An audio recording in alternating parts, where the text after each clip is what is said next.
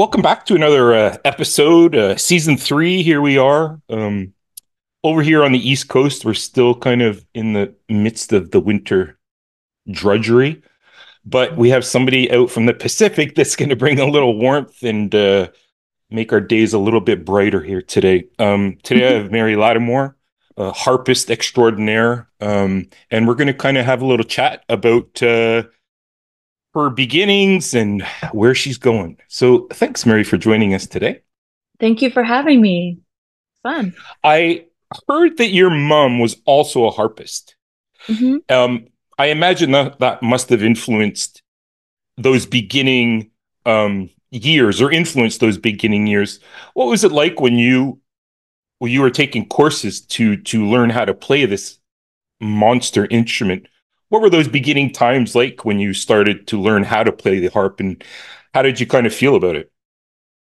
I would say, I mean, you know, when I was a tiny child, my mom would always say, you know, Mary, play the harp and kind of bang around on it. But when I became older, like I was 11 years old when I first started taking lessons from a friend of my mom's, um, she, my mom was like, you know, she thought we would fight too much if she taught me. So this is a way to keep it um, a little separate. Um, right. So I started taking from a friend of hers and then, then kind of as I got better, I started taking lessons from another friend who was in an orchestra in the big city in the big city that was near us, the bigger city that was near our, our family. And um hmm. and so I mean, I guess like in the beginning I, when I was 11, I you know, was just learning like one finger at a time and it takes a really long time to get your um to get your hand position established and all the technical stuff. And right. so I would say that wasn't the most fun part of my harp life was like, you know, putting an eraser, balancing an eraser on your wrist to make sure that it wasn't moving as you were playing up oh, wow. the strings and stuff, you know, a lot of technical work. Um, yeah. I, I wouldn't say I was the greatest at practicing, especially as a teenager, but right. I eventually I did get pretty good at practicing and I went to music conservatory for university, but um, in the beginning, you know, it was like a lot of tedious playing and then my mom yelling wrong note from the kitchen.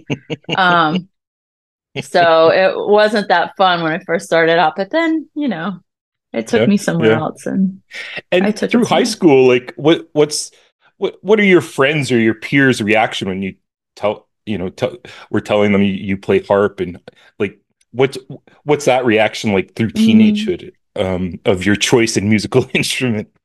I mean, I guess people kind of expected it because my mom, you know, it's uh, my mom was like the harpist in our town, like a small town in North Carolina, and so that was kind of like what uh, her, um, you know, kind of uh, what she was known for around our town, and so it was kind of obvious or kind of expected that I would also play mm. harp. Um, right. And so my friends kind of expected it. I would. We had a little high school orchestra, and I played like solos with the orchestra and stuff, and that was nice. that was cool. Um, yeah. But yeah, it was just part of our identity of our family a little bit. You right. Know? Right.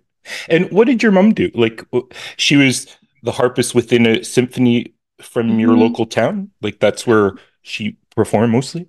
Yeah, she also she still does. Um, she okay. played uh, with the Asheville Symphony in North Carolina for 30 years or more. Oh. Um, and she also has a lot of students.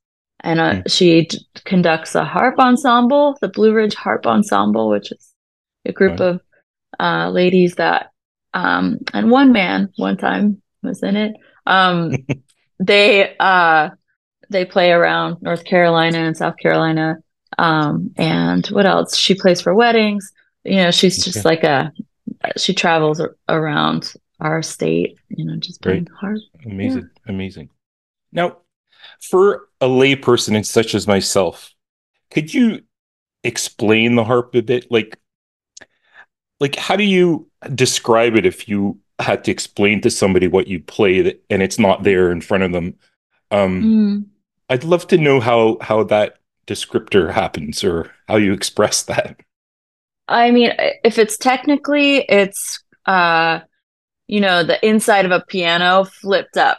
That's how I think about it. You know, mm. with the um, the high strings or the small, the the higher sounds are this coming from the small strings, and um, the lower sounds from the big chunky strings at the bottom. And um, my my harp is a 47 um, string pedal harp, and it's the biggest one. It's the concert grand, and okay. it has pedals that change the sharps and flats. And so you're right. doing the chromatic or you're doing the accidentals on the with the pedals. Right. And it's so it's kind of laid in out. motion as well, right? Like yeah. feet and hands are going together. Yeah, exactly.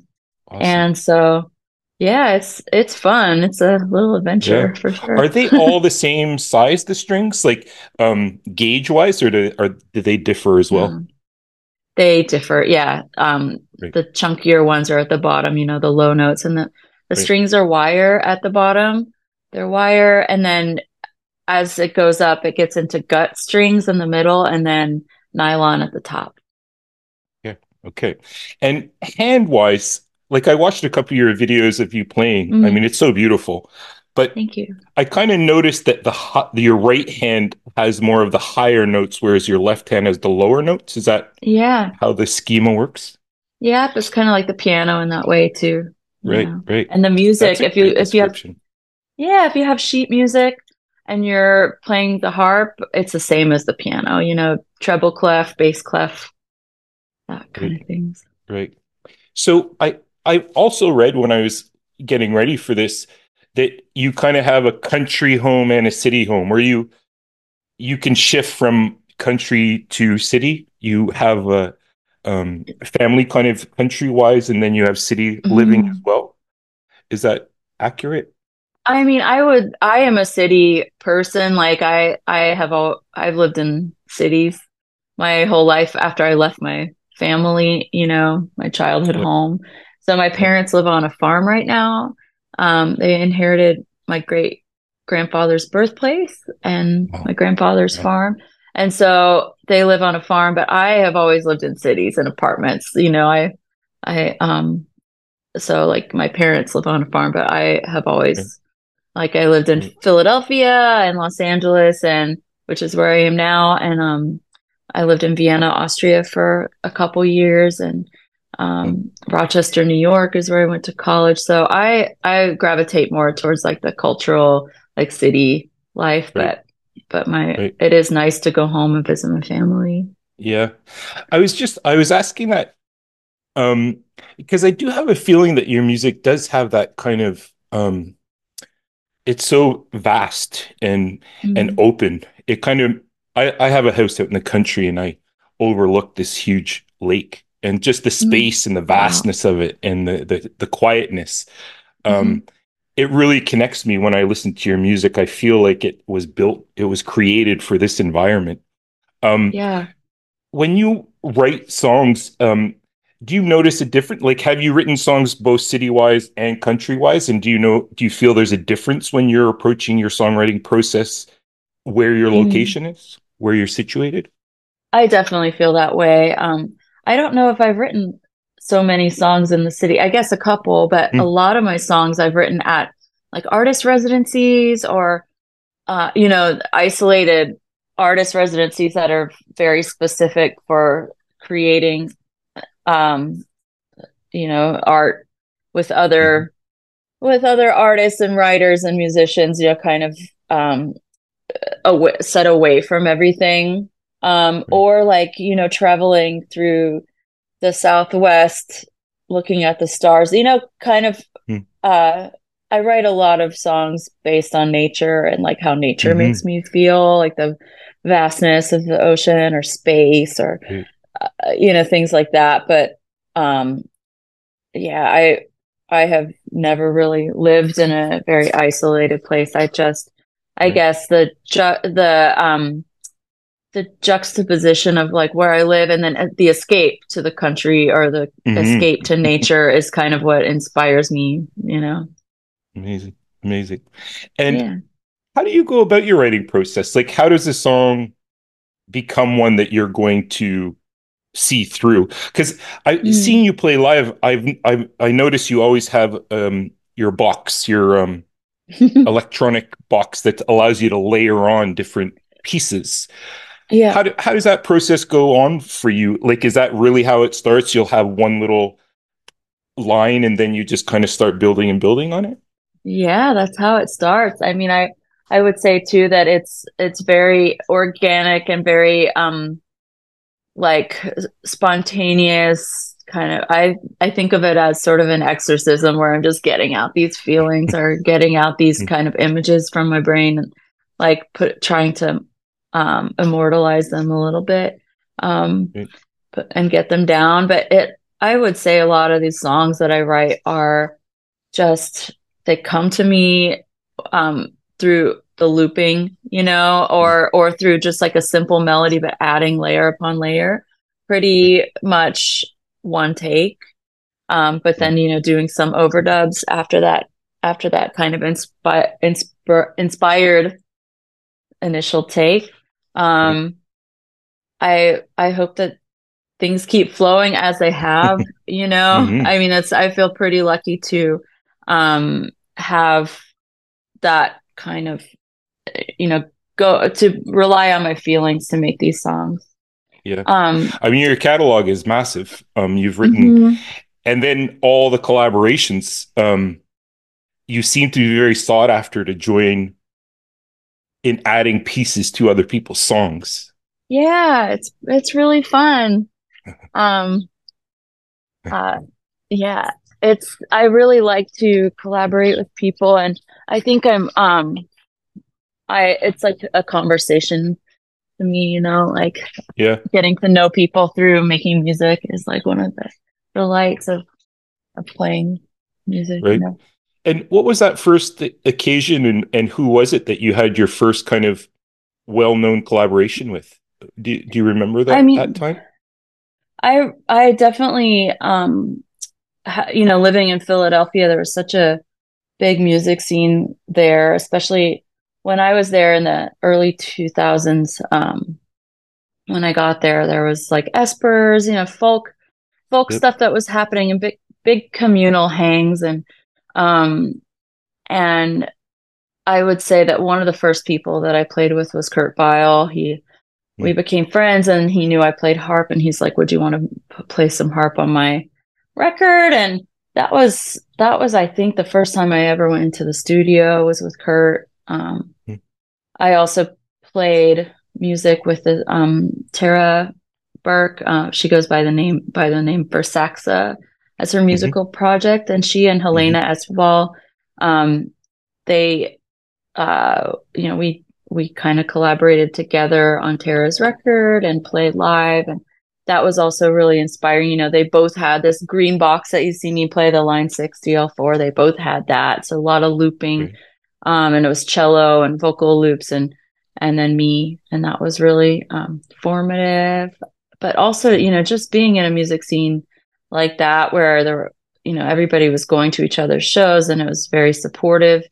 Um, maybe, maybe not as lucrative, but like, or as like career focused or whatever. But that was, you know, at that time, like Philadelphia was very affordable. And I think that, mm-hmm.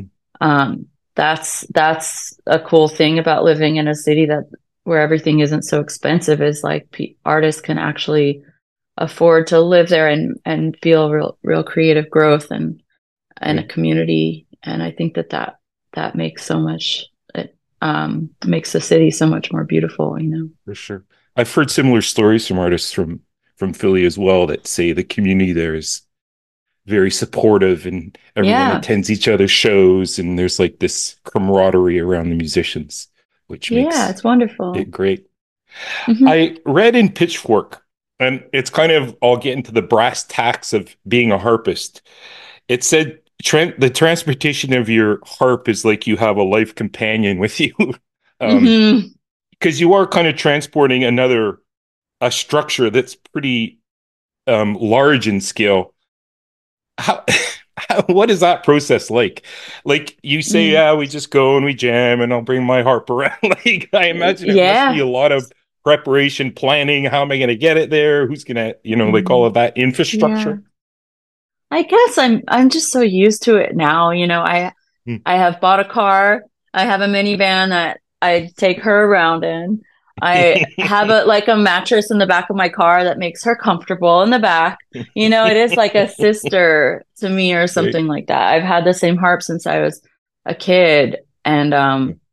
and you know, it's a thing like I can never live on on a non-ground floor apartment unless there's an elevator. I always have to think right. about stairs. Um, and then the temperature, like the car staying or the harp staying in the car, you know, think thinking about the temperature in the car, whether it's too hot mm. or too cold, or, you know, playing a show and then thinking uh, like, oh, I can't leave the harp in the van. I have to bring it into the hotel at 2 a.m. Mm. Are there stairs to the hotel? Is it going to be icy? You know, thinking about all that stuff. So it is an extra layer of worry about about it, mm-hmm. but also at this point, I'm uh you know, as long as there's somebody to help me, I can get it up the stairs or like, you know, it's not insurmountable. It's not like taking a grand piano around or something like that. It feels like more like, oh yeah, just throw, throw we'll throw it in the car and then we'll figure it out. Yeah. Amazing. Amazing. So you had a record that came out last year in 2023, Goodbye Hotel Arkada. Is that mm-hmm. correct? Yeah. Arkada, yeah. Um, mm-hmm. I've listened to it many times and it's I actually put it on as I was going to sleep yesterday and mm-hmm. it's just so gorgeous. Um how did how did that record come to be? That record um I did it a little differently than I usually do um in that I it's songs that were kind of made at different times. Um, but but uh, putting it together was uh, putting it together happened in a chunk. But some of the songs I had made a couple years before, you know, some in the pandemic, some before the pandemic, and I feel like the cohesion comes from when I was actually thinking of it as a complete record. I um the the editing uh, happened with this friend of mine, producer Rob Schnapf, who's here in LA. And I brought these songs to him. Some of them were really sprawling and just ideas, you know. Some of them were recorded pretty badly, like, you know, just me recording and then then kind of losing the file and having to find another file, you know. Hmm. And Rob really helped help pull it to pull the songs together and like kind of polish them up. Um, and then we added some overdubs and and uh, I don't know. I I feel very proud of this record. I feel like it has a lot of light and dark in it, and mm-hmm. um, mm-hmm. and I this was the first time I really incorporated a lot of guests on the record. You know, so I had some of my very favorite people sending in parts or you know in, in a few cases i was there with them as we recorded the parts. And you know a lot of heroes a lot of people that i have admired for so long and now consider to be friends. Um and it was just like i i don't know. I i feel really lucky that i got these very cool people whose sounds i love so much um, to play yeah. on. Yeah no you got some great guests that that joined you. And and on this too you you were the writer recorder producer like you you tend to do all of that yourself right? Like you take care of yeah. your your music pretty much. You're the chief. Yeah i am the chief except for the last the one the record that i made before this um silver ladders i went mm-hmm. to cornwall and recorded with neil from Slowdive. and I really enjoyed that. And it was really healthy to give up the control, you know?